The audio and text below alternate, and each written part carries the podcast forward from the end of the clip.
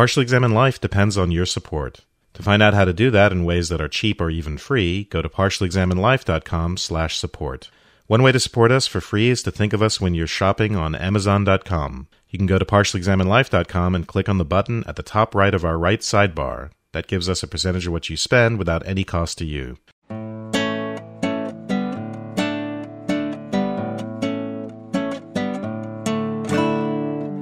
You're listening to the Partially Examined Life, episode 244, part two. We've been talking about Camus' novel, The Plague. We've been structuring this largely by going character by character that we gave the point of view of Tarrou, the visitor to the city who sort of pursues some sort of sainthood, maybe, and then Paneloux, the Jesuit priest, uh, so we can see Camus' view on Christianity, and then ended with Raymond Rambert, the journalist who's visiting and just wants to get out and get back to his wife. So maybe we should move to Grand. What's his first name? I don't know. Do we ever get his first name? Monsieur Grand. Yeah. Grand. He's an older gentleman. Somebody else want to give more of his story? Where do we first meet him? Well, it's when he's just saved Cottard from committing suicide. They live in the same building together, right? So Grand is a municipal office clerk, so he will end up doing a lot of stuff with the death counts and the statistics too. Stuff that actually, you know, we've with the coronavirus become pretty familiar with. In fact, there are lots of things in this novel that are very resonant, but we'll get to that later. Um, so Grand, it turns out, is calling not because of his typical health problem, which is a constriction of the aorta that Rieux sees him for regularly, but because Cottard, his neighbor, has tried to kill himself. So that's the first time we see Grand. And then as the novel goes on, this is kind of the way things go in general. Because of the plague, Rieux gets close to people that he actually had more of an acquaintanceship with or more of a doctor patient relationship with. So it's over the course of the novel that he'll learn Grand's story, which is that he was in love, he had a wife, he was left by that wife.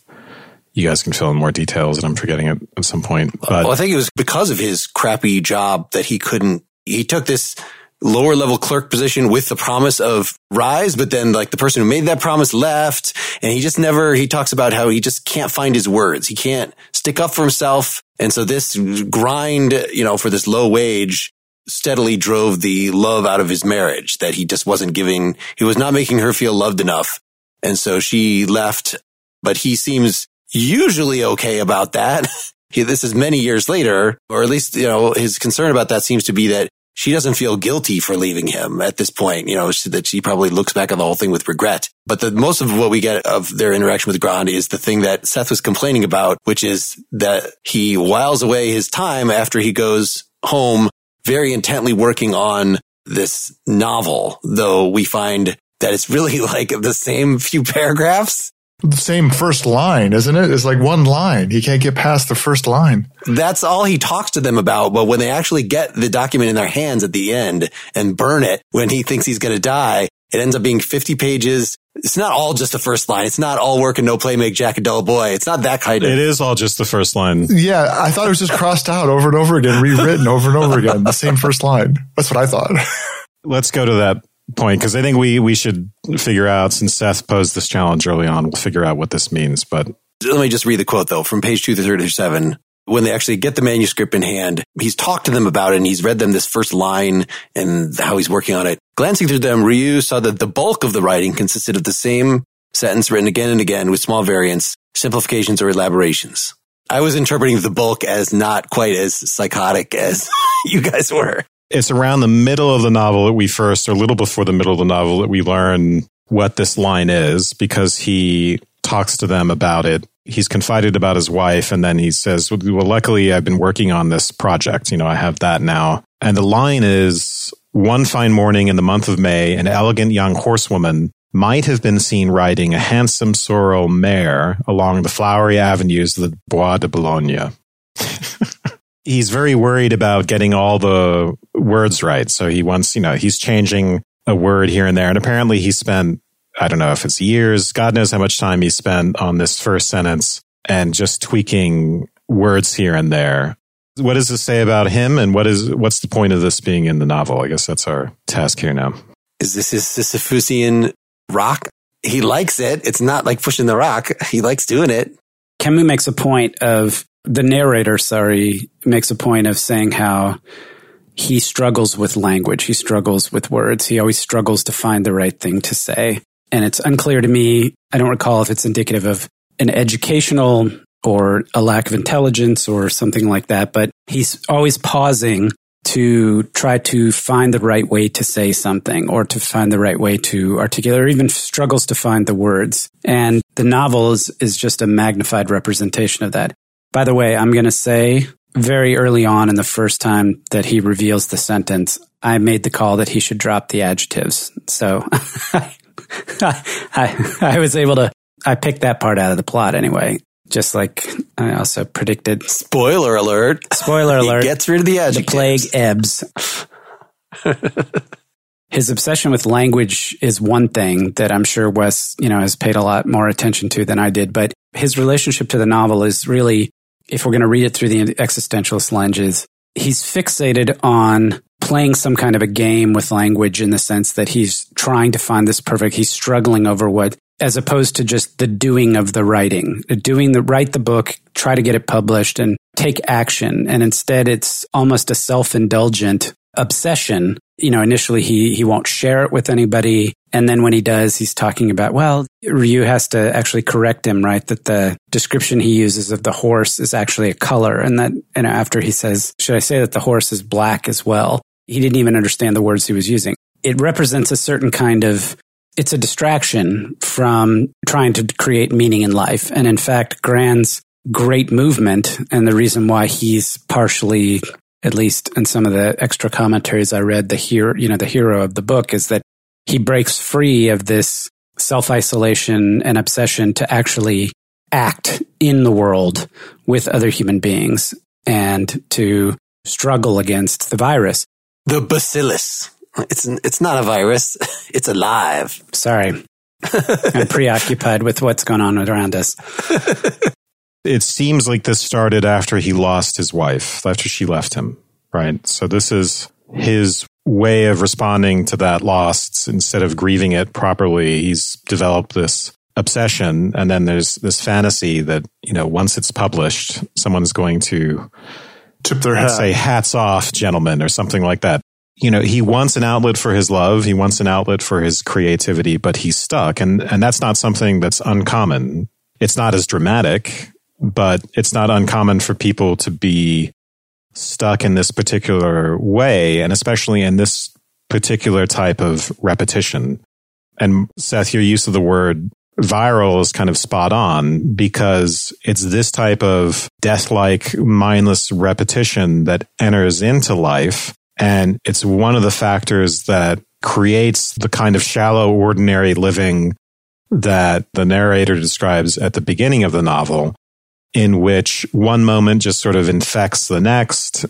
What's shallow about life is just sort of the, the mindless repetition of it and the ways in which that prevents people from truly loving or from truly being engaged, let's say, with other people, taking other people for granted and so on. So I think even though this dramatizes that predicament, this is actually a predicament that's common to humanity and is part of the metaphorical plague that afflicts us even before this and afflicts the townspeople of Oran even before the literal plague arrives. And it involves the same thing. It involves replication and infection. It's just the type of replication and infection that bleeds life of its vitality. That's a good point, Wes. And actually, as in saying that, you you made me think. You know, one of the major themes of the novel is the shift from Camus says at some point, or the narrator, that was put into an immediate state of exile because of their solitary confinement. They were essentially exiled from the community and from the ones they loved and what have you. And the evolution of their response from this kind of selfish, woe is me, or trying to exploit it. And this notion of exile is a move towards a community response where they recognize that they're all in it together and everybody is level before death and that classes don't matter and so forth. And what you just said makes me think that the opening move for Grand is in essence a selfless one that he's not calling the doctor with his aortic thing or, you know, calling him to have a conversation about this secret pastime that he does in the evenings, but it's actually concern for another, there's essentially already that spark or that hint in him that he has the capability for other directedness and selflessness that he'll ultimately demonstrate. But it's funny, it wasn't until you just spoke that I actually thought about that as a virtue in the initial phases of the novel. I didn't know before reading this that, well, he's described as having all the attributes of insignificance, but that's right after they say Grand has no upper teeth. So I did not know that having no upper front teeth means you are of no significance. That doesn't sound insignificant. It sounds scary to me. Well, as in being lower class, probably. Yeah. A sign of being poor. Though he himself is, he has a job and he's not indigent or anything like that. Well, yeah, we should then. So the guy who was helping, Cottard is a very interesting. Everybody else seems like you could describe him as a hero, right? But Cottard is too messed up for that. He's the only one that seems to be thriving and, in fact, prefer the plague and is upset about the plague going away. Mm-hmm. Say why that is. It wasn't completely clear to me exactly why it was, except for the part where he's basically profiting off of it. That's exactly the reason. well, no, it's it's he's done something wrong, right? Yeah. He's committed a crime, or at least he thinks he has, and he thinks he's wanted for that crime. So that part of it was that suspicion was clear enough with him where he was at the end, he's constantly worried about the way in which things are going to get back to normal. And when the machinery of administration government start coming back around, he's really worried about that did I just miss it or was it just, is it left unstated what his crime was, what he did wrong? It's left unstated. I mean, the closest we get to an indication of that is when he runs out of the tobacconist shop, this tobacconist woman who's a nightmare apparently and a gossip says something about an Algerian, someone who's been murdered on the beach. And Cottard's like, oh, I'm out of here.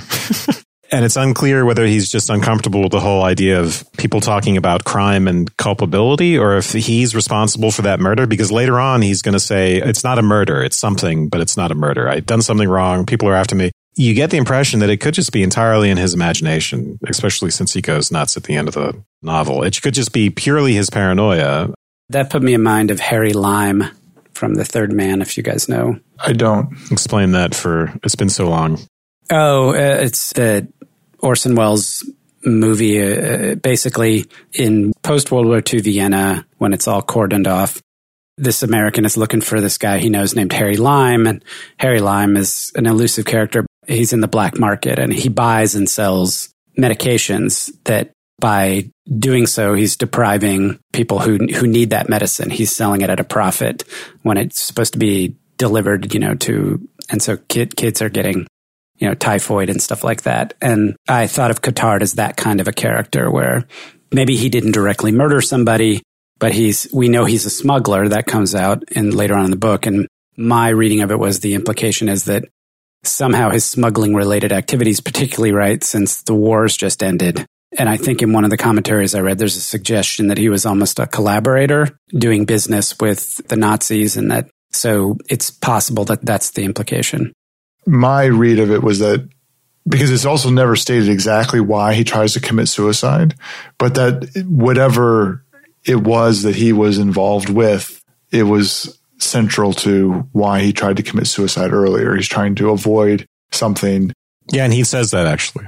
That's in a conversation. Eventually, yeah. He doesn't for a long time does not admit that. And he does, you know, he's friends with all the characters and he hangs around with them and he invites them out. He gets much, apparently he's very antisocial at the beginning of the story. But as this plague comes and he, his whole personality changes and he's a, he's for some reason, someone Tarrou is very interested in does that mean he's a saint? I don't, I don't think so. But Tarrou says the, the only thing that he holds Cottard guilty of is collaborating with the plague, essentially, that he wants the plague to continue, that he's the only one that since his life in normal circumstances did not seem worth living, at least and and then that catches up with him at the very end that he basically he's taken away right? But he tries to kind of kill himself by cop.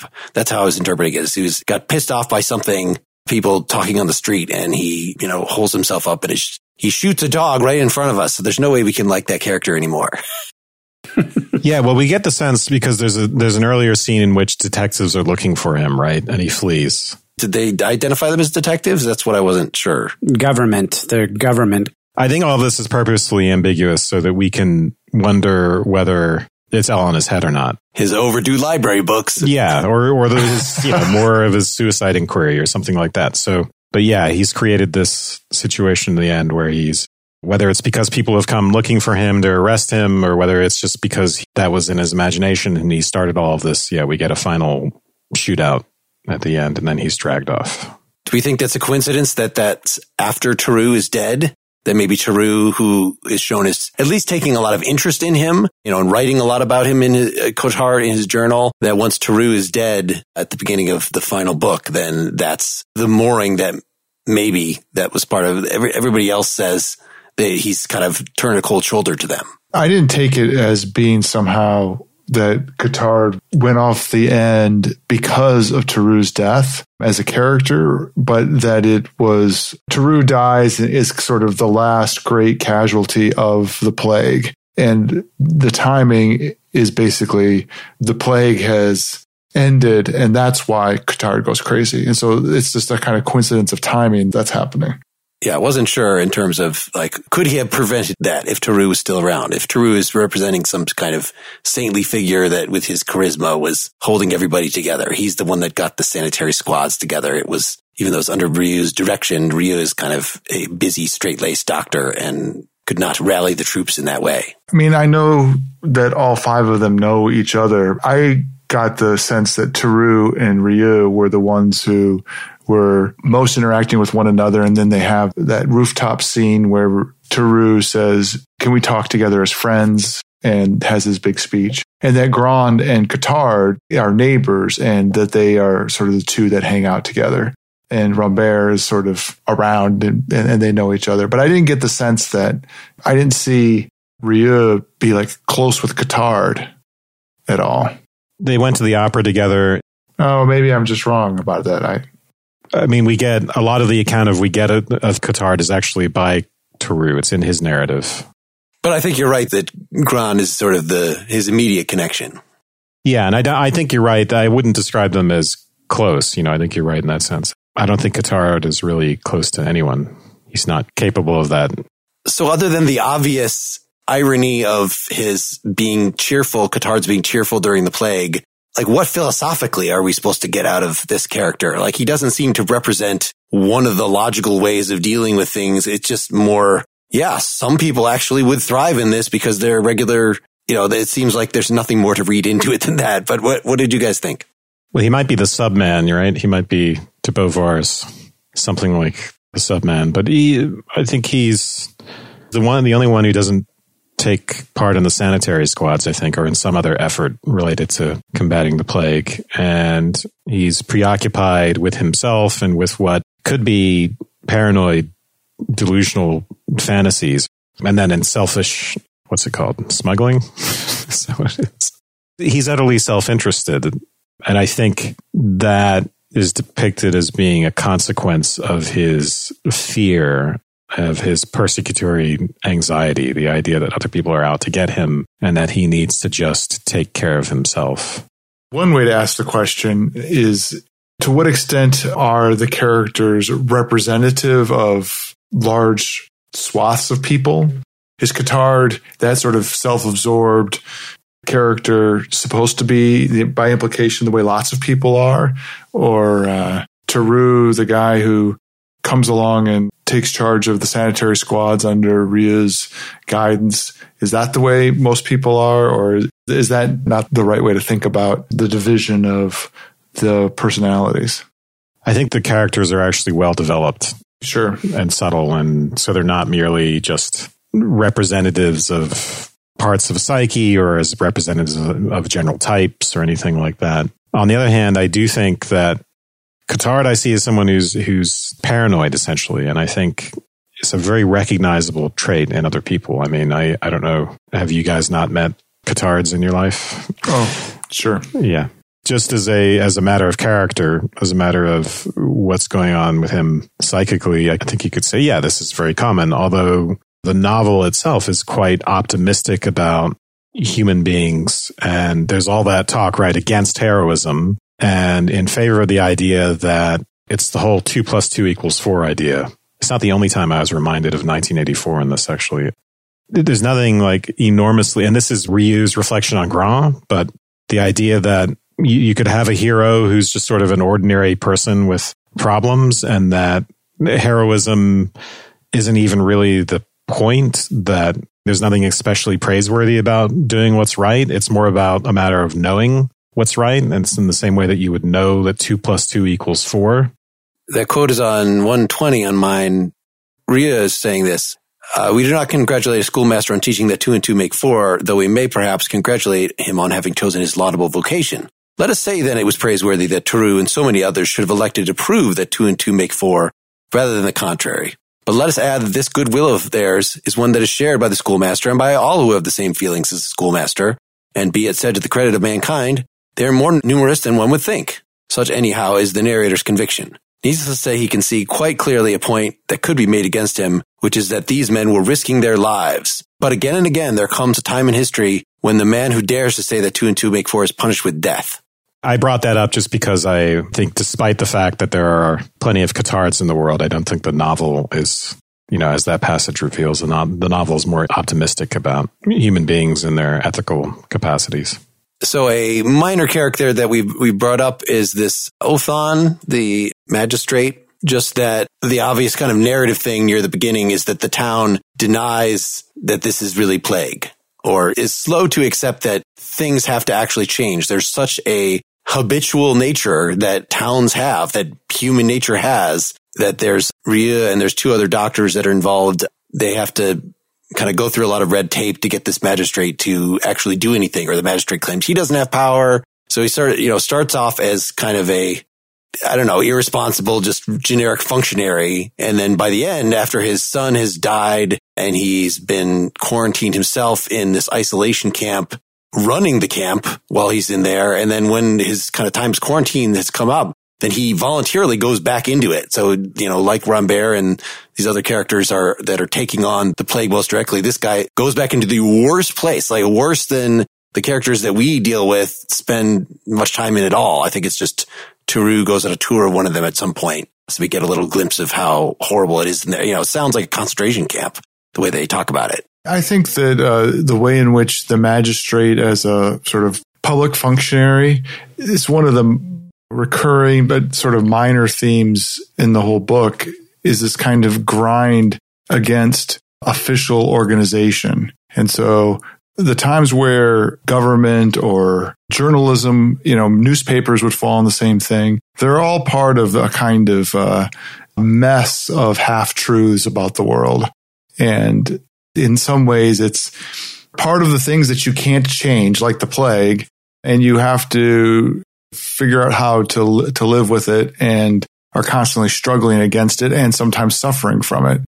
And as a magistrate, and the way in which the outside world is dealing with the plague and falls into that category, and then the times when that's overcome are on cases of individuals who, or small groups of people who take it upon themselves to do the work that the organization itself can't. And I mean, to me, I, I just read it as a kind of constant grind on Camus' part against large organization that it's just will always fail or be sort of slow and part of the problem.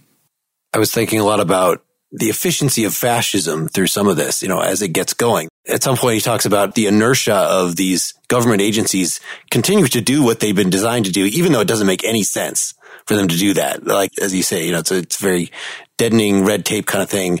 Um, but by the time we get really into the book and they're talking about the way that the mass graves and sort of one of the picturesque parts, you know, when Rieux is, is considering plague at the beginning, he has these images from uh, like Herodotus or, you know, these, these Lucretius or Lucretius. Yeah. These accounts from the ancient world of all these horrible things. But by 162 here, uh, no, the real plague had nothing in common with the grandiose imaginings that had haunted Rieux's mind at its outbreak. It was uh, about all a shrewd, unflagging adversary, a skilled organizer doing his work thoroughly and well.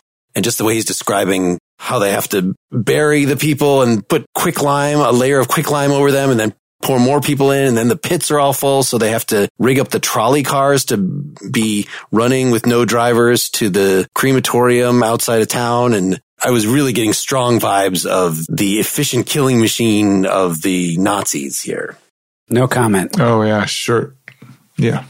I guess the one other character thing that I thought maybe was worth mentioning was in terms of another way of reacting to life is the Spanish asthma patient. It's like the first patient that Rieux sees in the whole thing. And I don't think they give his name. They might have at some point. I didn't, I didn't seem to catch it, but he decided at the age of 50 that he'd done enough work for a lifetime. He took to his bed and never left it again. And counts peas in order to, instead of using a clock, counts peas to keep track of time.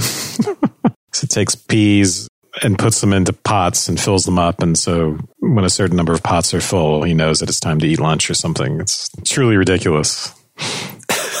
yeah, I was kind of admiring the character up until that detail because his excuse for, it was the first half of life of a man's life is an upgrade. The second goes downhill. On the descending days, he has no claim. They may be snatched from him at any moment. Thus, he can do nothing with them. And the best thing precisely is to do nothing with them. His goal is to die at a very advanced age. So he's not a nihilist. He wants what Benjamin called bare life. He has a allowance that he can live on and he just wants to be in bed. And that sound kind of liberating. But then if what he's doing with his time is counting peas the whole time, like, no, we got the uh, Sisyphusian sort of self distraction back.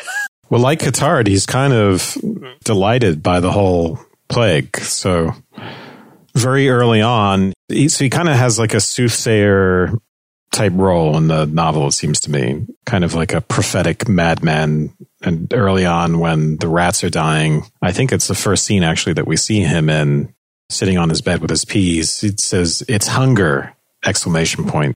and talking about what's bringing the rats out or what's killing the rats. And so, you know, thematically, what hunger has to do with plague in the general figurative sense. And then later on, he'll say, you know, they're coming out, they're coming out. And he says that smiling with glee. And similar things, you know, talking about the weather, it cooks you, you know, just like the fever cooks you. So every stage of the novel, or, you know, he's beaming with delight, saying that the plague is cholera it's it's a really interesting relationship to what's happening. I don't know exactly what to make of it, but he just throughout the whole through the novel he makes these regular visits to the the apartment of the asthmatic. So I guess we're circling back around then to what is Rieux's the, the actual narrator's philosophy here. It's a little harder for me to tell, even though he just because he's present in more discussions, I think we should also, there's probably more Tarrou still to talk about since he's an equally complicated character and a sub narrator since Rieux is recording, giving the contents or summarizing Tarrou's journals through some of this. We've gotten at some of this just in by talking about the contrast between his position and that of Paneloux and Tarrou already. But I think there's a lot more to say or to wrap up at least. It might be worth spending a moment just talking about what Rieux does or what how how he represents during all of this. So he we, he's a doctor, right? He's making house calls, and he, he's one of numerous physicians in the town. It's not as though he's the medical examiner. He's not affiliated with the government. He's not a you know a pandemic expert or a virologist, right? He's just a guy who happens to be a doctor who's doing his job. And as this thing develops, he simply acts with a kind of I want to say moral force, but what I want to do is say something else about the kind of practicality and the, with determination and with practicality for the purposes of alleviating suffering and reducing deaths, which gives him a kind of moral weight with others. And he has a standing not by virtue of his title, but by virtue of his actions in the community where the magistrates don't have the courage to say the term plague, right? Because we know what, well, we've just lived through it in almost every country in the, in the planet, right? That the governmental officials are afraid to say what needs to be said from a health perspective because they're afraid of the, as we've already established, economic consequences for this particular place, but also, you know, they don't want to restrict individual liberties. They don't want to deal with the populace, the backlash, or having to find the ways to implement the measures that are actually necessary. And yet, both the governmental entities and, and individuals, but also the other doctors recognize that he's to be respected and his point of view is to be respected. He's not shouted down. He's not marginalized. And he's not even strident in the way there's the other doctor who says, Hey, it's plague. Why aren't we calling it plague? Right? The older doctor, right? Who has nothing to lose. He doesn't go that far, but what he says is, who cares what it is? We need to act to prevent the loss of life. And so that stance and the actions he takes to try to actually prevent the loss of life give him a kind of standing and credibility in the novel, but also amongst the other characters. Obviously, he's intended to be, in some sense, a measure of what an appropriate response is to the epidemic, to war, to death, right? Is to just, he says it's, what does he say? It's common decency, Mm-hmm. which in my case means doing my job. Yeah, that's the two plus two equals four things. Yeah.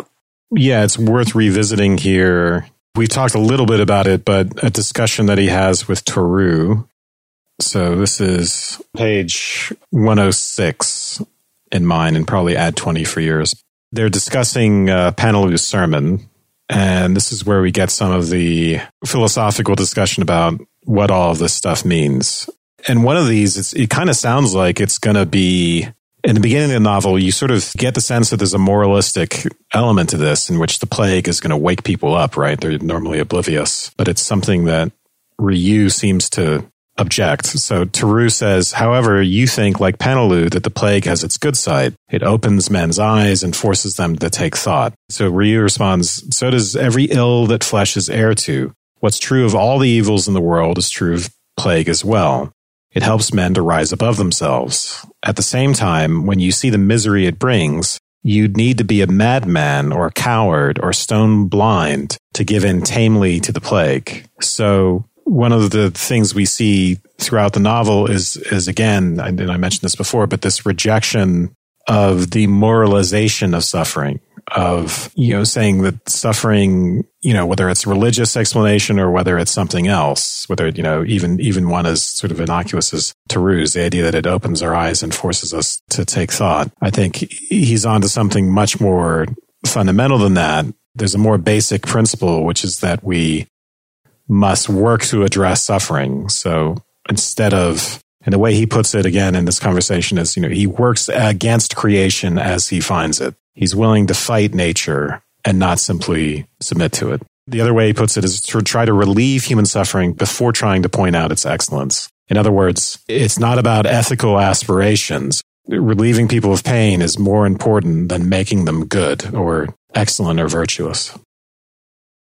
He says, you know, in about in the middle of this conversation, Tarrou is basically asking him, what is giving you your the reasons that you're doing anything? I mean, earlier on, he asked him if he believes in God, and he says, "No, I don't even know really what that means."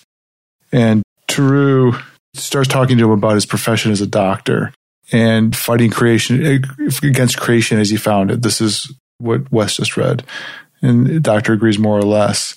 He says, Yes, you're thinking it calls for pride to feel that way, but I assure you, I've no more than the pride that's needed to keep me going. I have no idea what's awaiting me or what will happen when it all ends. For the moment, I know this.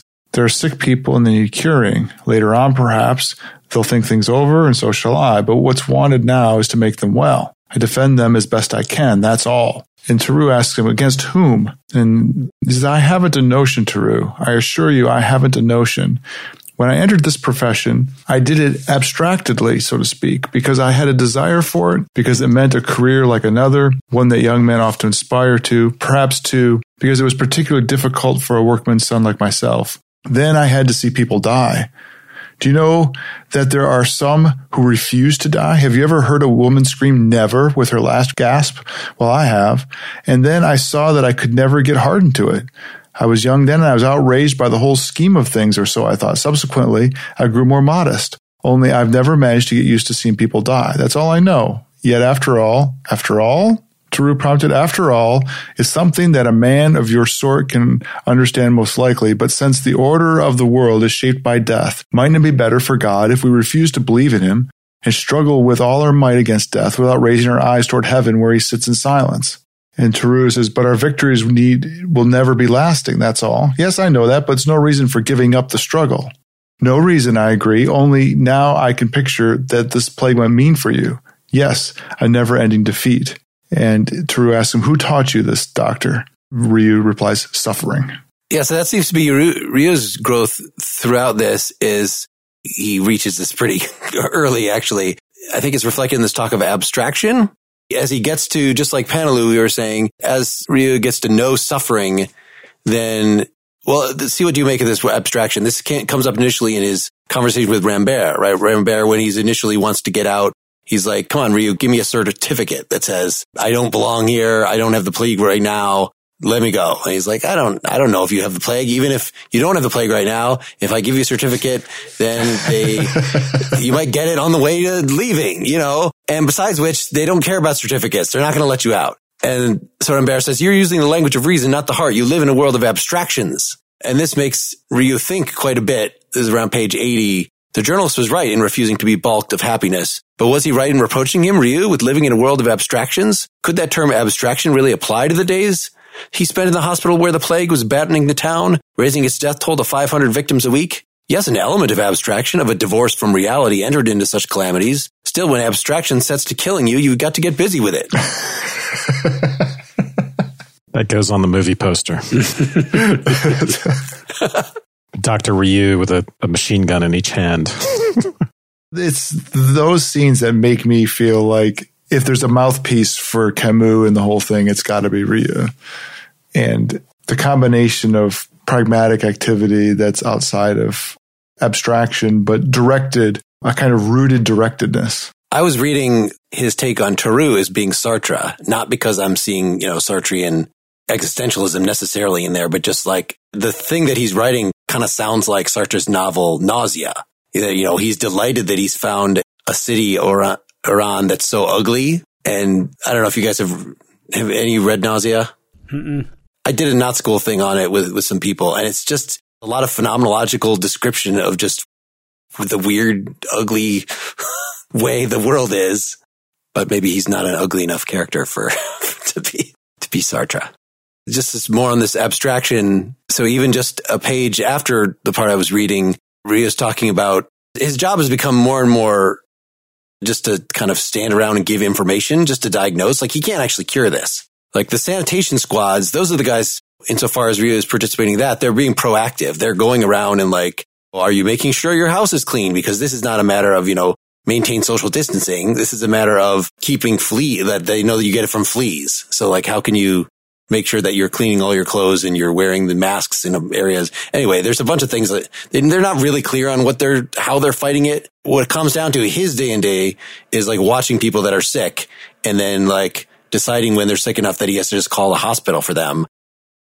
In terms of treatment, eventually they get a serum that they're giving to patients to try to reduce the intensity. And they also are inoculating people as well and with with admittedly mixed success. They're doing it and they feel like it's making a difference, but they clearly also see exceptions. He's also, you know, le- you know, draining people's swellings and um, or deciding if it's going to make a difference and that kind of thing. So yeah, after he gets accused of you know abstractness by Rambert, it comes up in a few different places in the text where he's thinking about this whole abstraction thing. So you know, at one point he says, then indeed began abstraction and a tussle with the family who knew they would not see the sick man again. Um, and then later on in another scene, it's, you know, yes, plague, like abstraction, was monotonous. And perhaps only one factor changed, and that was Rieux himself. Standing at the foot of the statue of the Republic that evening, he felt it. All he was conscious of was a bleak indifference steadily gaining on him as he gazed at the door of the hotel Rambert had just entered he kind of associates this concept of abstraction with pitilessness. And that's what Rambert is essentially accusing him of. You know, you're favoring reason, you're not pitying me, you're not having a heart.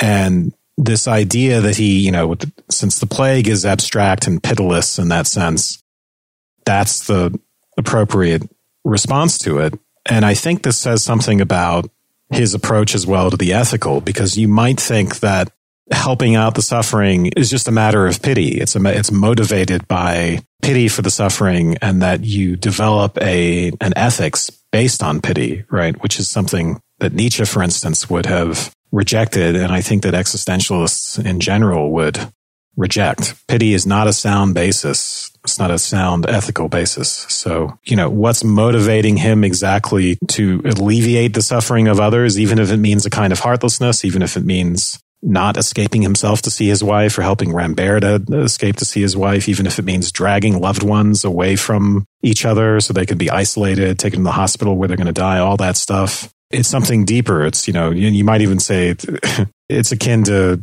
deontology or akin to simply a matter of obligation, of fundamental obligation to humanity and its collective fate as something that transcends the moralism of Paneloux and any other moralism that's pity based. The only part about that I wonder is about whether Rieux thinks about it in those grand terms or if he implicitly is, I guess, because he, in the part that I, that I read earlier, he sort of stumbles into his profession and finds that the sort of the, the mechanic of it, of going through and witnessing suffering, but then going about the business of alleviating it as a kind of practical thing. He doesn't seem to have the voice of someone who is engaging in it because this is the human condition or think about it in those kinds of big terms. Well, maybe it's the abstraction has to do with, again, the abstracting from individual circumstances. So if it's just, that's just what people do. In other words, that's just what's required of me. That's what's my function. So like that does bring like you're right. It's not saying the human condition, but like it's actually built into that. It's kind of human teleology, unquestioned, you know, habitual, using reason to figure out, oh, this is the thing that one does in this situation. On the one hand, it's associated with reason, but the struggle between each man's happiness and the abstractions of the plague, which constituted the whole life of our town over a long period of time. That's near that same section before we were talking about abstractions, that the plague dehumanizes. It makes it more abstract and you end up just going through the motions which is what you said he he stumbled in his profession. He actually used the word he abstractedly got into his profession. That's just like a thing that people aspire to. So I did it. So is abstraction the enemy or is abstraction? It seems like it is in general the enemy, but it can be a useful tool, right? If you were always feeling at fever pitch, you would, you would not get anything done. You need to have habits. It's just like habit in general is the enemy of humanity, you know, being an existential individual. But goddamn, we need habits. There's a point where Tarrou is explaining his position to him about murder and all of us being afflicted with the plague and essentially giving him the his the philosophy of pacifism. And Rieux says yes, or so here's Rieux's response. Yes, he replied, the path of sympathy, which he doesn't embrace. And I think there's meant to be some daylight between the positions of Tarrou and Rieux. And I think it's along the lines that I've just spelled out, which is that when you're confronted with the pitilessness and abstractness or abstraction of a plague, which again, just as a stand in, as a dramatic stand in for what life throws at us in general and necessity and the essence side of the existentialist existence essence dichotomy.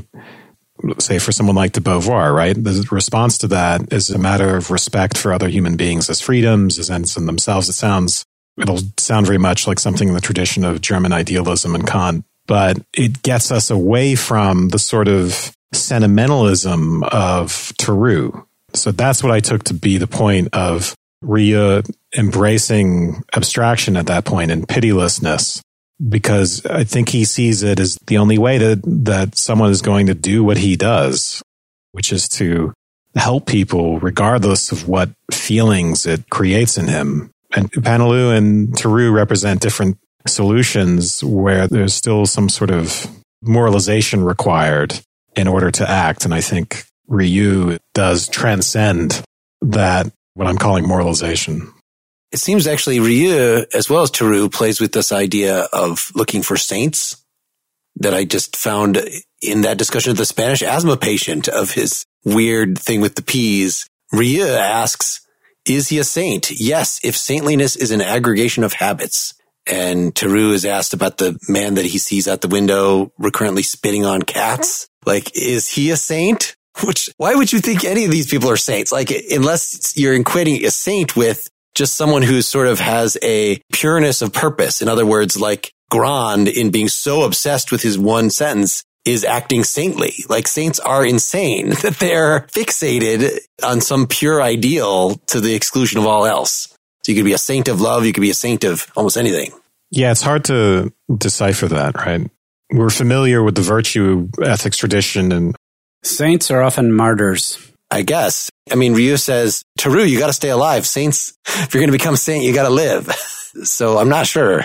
Tarrou is thinking about the possibility of secular sainthood without martyrdom. But what does this mean? Saintliness as an aggregate of habits mean, right? So we're familiar with virtue ethics in which, you know, virtues are just habits, but they're particular forms of habits. They're not just any habit. Although with Nietzsche, we get a refinement of that in which virtue isn't about human nature as such, but about one's particular character and becoming what one is, becoming that character, living through, you know, which would mean engaging in those habits associated with one's character. But again, it seems like it can't just be any character and it can't just be any set of habits. So I don't know what this means. Here's the quote around the earlier Tarrou has been watching this man spit on cats and then the cats disappear with the plague. And the man is so stymied because he so enjoyed spitting on the cats. And then when finally the, the cats are back at the end of the plague, Tarrou is disappointed that the man never comes out again. So he's trying to figure out, like, is he dead?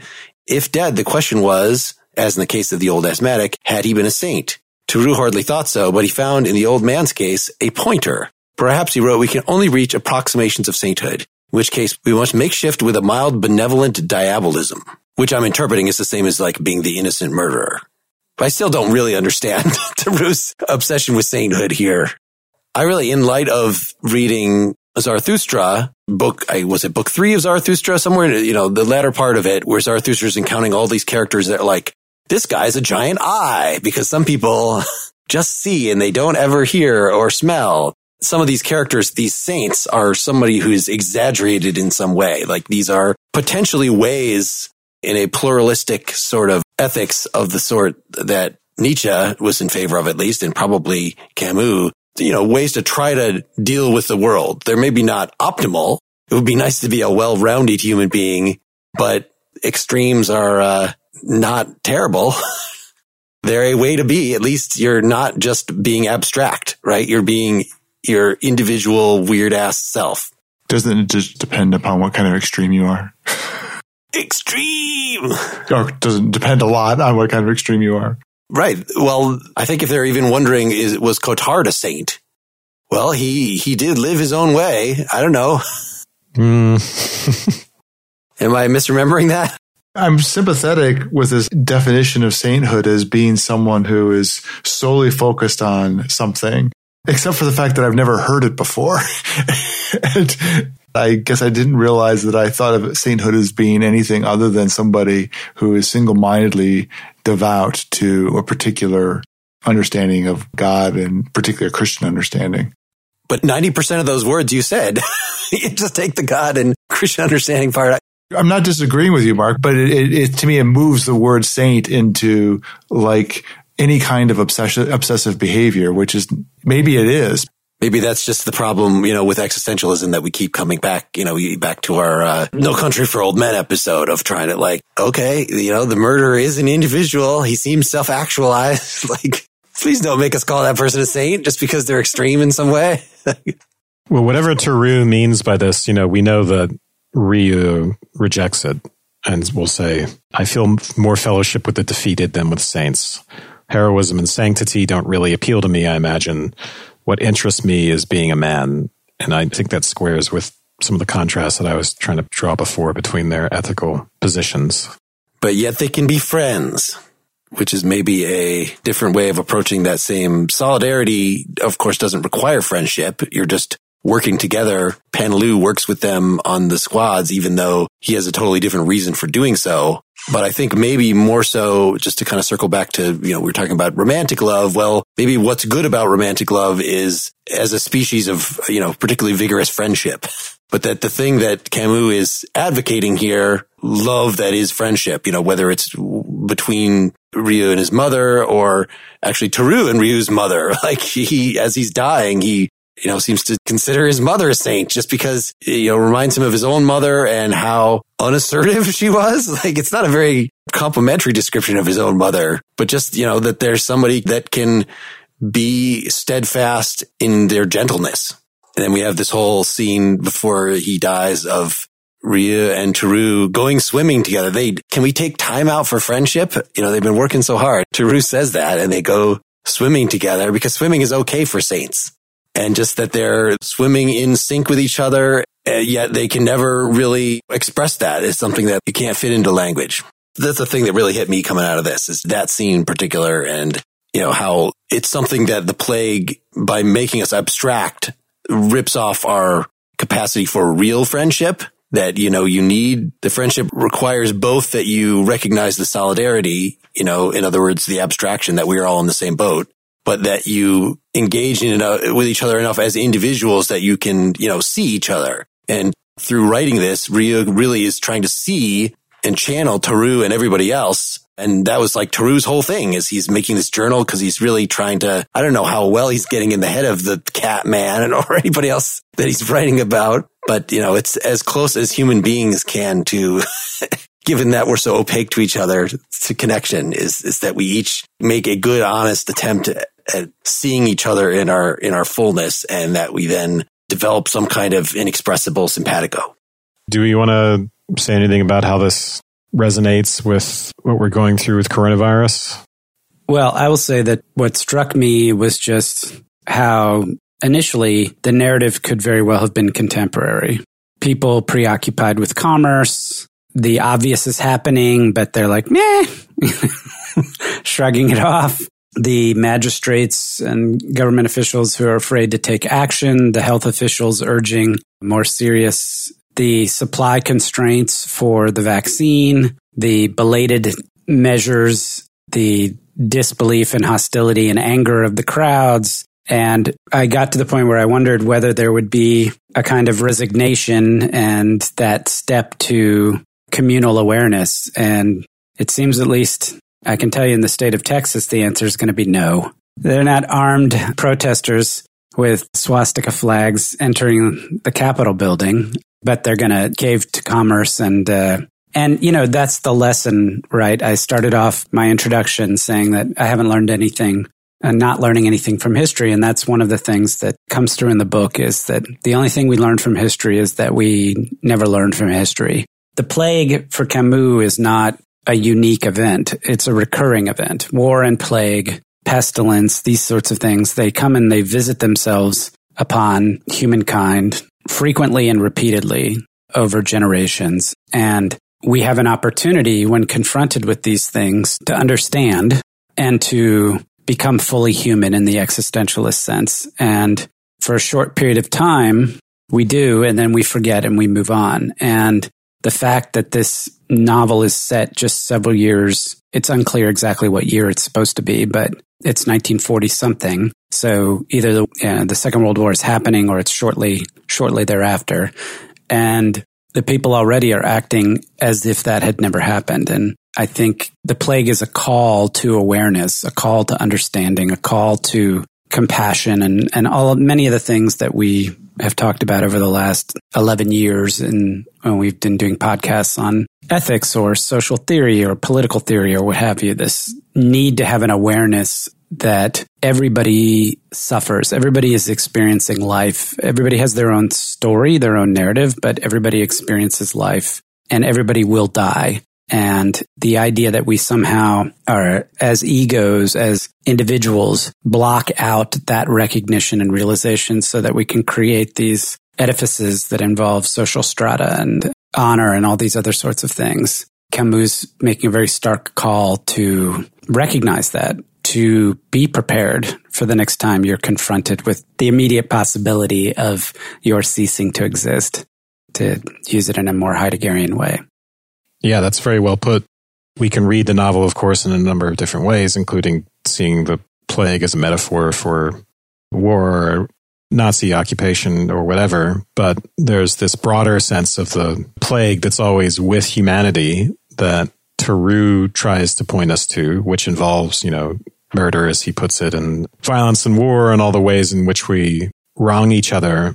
Seth, you've tied it into the sort of question of the plague is denial of mortality. I think that's the way to, the plague that's always with us is the denial of mortality And then you reminded me of Epicurus and talking about the things that result from that denial of mortality, including a preoccupation with status and hierarchy and power and all the sorts of things that flow out of that. So you could treat that this novel as a being about those sorts of things. And ironically, it's that pre-existing plague which makes the town of Oran so susceptible to the actual plague when they when it arrives, right? Because they're oblivious. And that's one of the things that most resonated with me about the current moment is the kind of disbelief that people have that this could actually be happening in the beginning, which makes them slow to respond. And we watched that unfold with this whole coronavirus thing. And I personally felt it. You know, I even just that feeling of disbelief looking at what was going on in China, people being welded into their homes and thinking,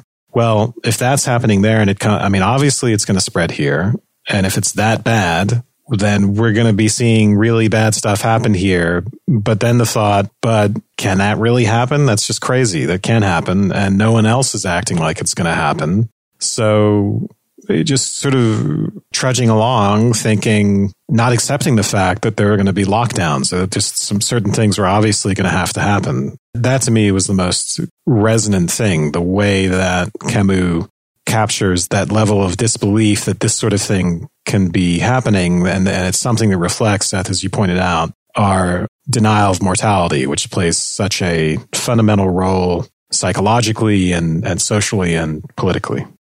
I know there's been a lot of people trying to connect this book to what's happening right now, but just the fact that, you know, our situation is global. And th- I think this, this being a local event is very key to defining how people react, the, the solidarity that they do develop you know, am I going to flee the city? Am I going to try to break out of the city? The people who are, I mean, there's other kinds of violence of people looting and things like that, but most of it is people trying to break out. Like that's the way that they're defying the orders. They're not militantly saying, I'm not going to get rid of the fleas from my house. There's nothing like the exact correspondences to the protesters now, but just the fact that, you know, it's local and that it's much worse in this story that like you were saying, Wes, I see the most parallels to the early parts of this book. But it's just, it matters so much then whether the early part is a harbinger of things that are going to be much worse or not.